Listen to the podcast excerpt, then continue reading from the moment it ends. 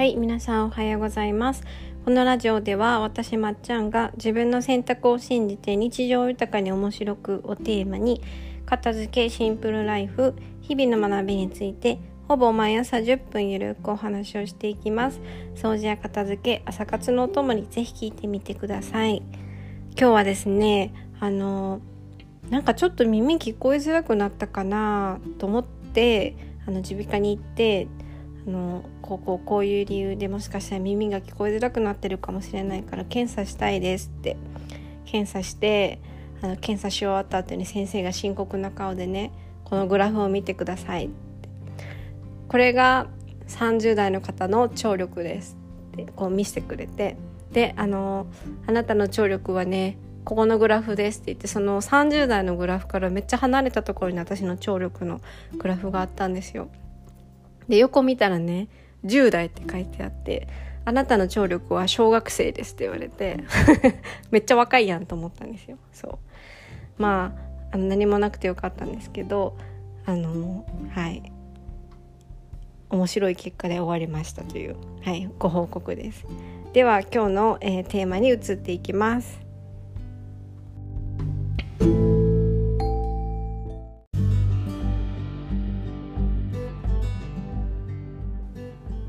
はい、今日のテーマは全体を見すぎて取りこぼすものです。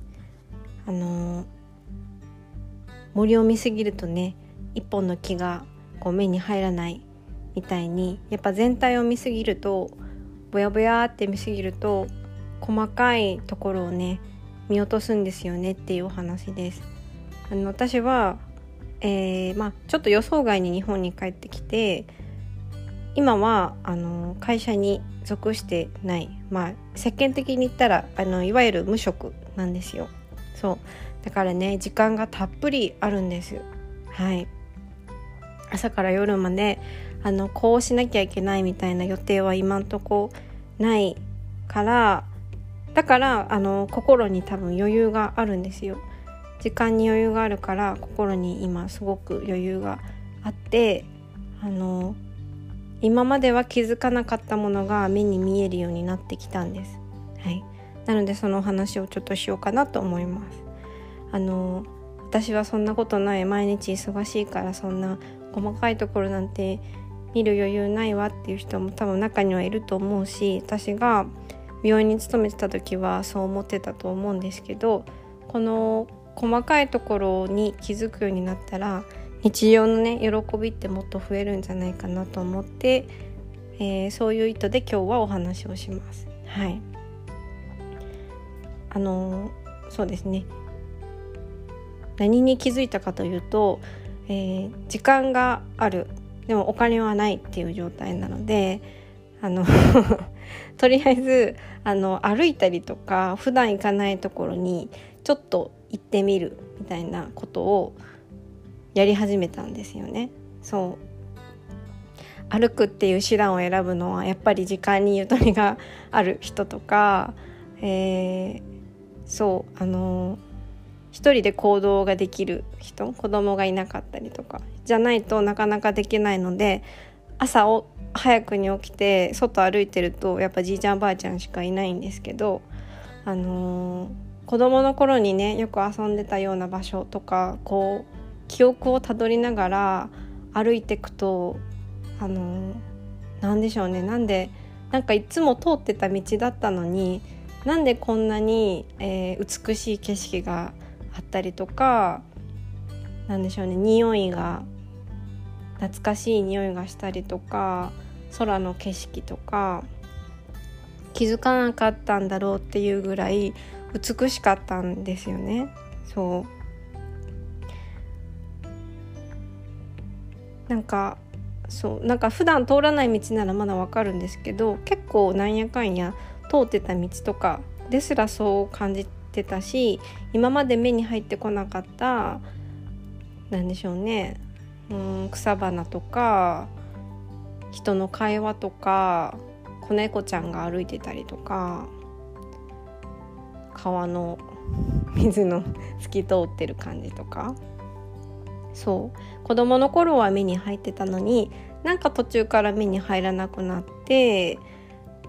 で最近その時間に余裕があって初めてもう一度目に飛び込んできた景色とか感覚とかですね。とてつもなく美しいものを私は見逃してたなって気づいたんですよね。そう。これって海外から帰ってきたからなのかなともちょっと思ったんですけど私前例えばフィリピンから帰ってきた時とか韓国から帰ってきた時とかカナダからそれこそ長期間住んで帰ってきた時にそれはあんまり思わなかったんですよね。そうでこのタイミングで私がそう思えるようになったのは何でなんだろうかなと思ったんですけど多分時間があるっていうのもそうですしやっぱりその片付けとかを突き詰めてってこう何ですかね当たり前に自分たちが持っているものとか当たり前に周りに存在している環境とかそういったものに前より目を向けれるようになってきたからこそあの見えなかったもの全体にこうぼやぼやぼやってかすんで見えてなかったものが見えるようになってきたのかなと思いました。はいそれでもね私みたいにやっぱ今の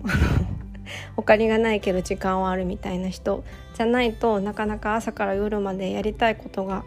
やらなきゃいけないことがたくさんあって本当に目の前のことに必死にあの生活してる方の方が日本は多いと思いますし私の年代だとなおさらそうだと思うんですけどそんな時でも一瞬ねあの携帯を置いて今目に入ってくる景色とかそうですね外の景色ですよね空気感とか香りとか飛んでるものとかなんかそういったものをに浸る時間がであるとねあの心がね豊かになるんじゃないかなと思いました。はいあんだけ鬱陶しいと思ってたセミの鳴き声とか暑苦しさとかなんなんですかね。ああいう風物詩的なものですよね。ちょっとイライラさせるぐらいの鬱陶しいと思うぐらいの風物詩もいざあの浸ってみると案外悪くないものだなって思います。うん、なので今この瞬間ですね。旅行に行くとかは別に特別なことをしなくてもこの今この瞬間の、えー、日常の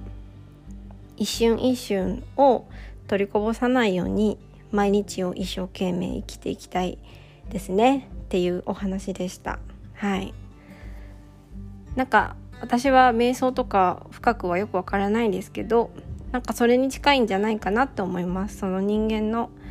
えー、感覚とかに着目してなんかこうね、無になるような ちょっと印象を受けるので、まあ、今ここにあるっていうことって今ここにある感覚に全力を注ぐことなんじゃないかなと思います。はい、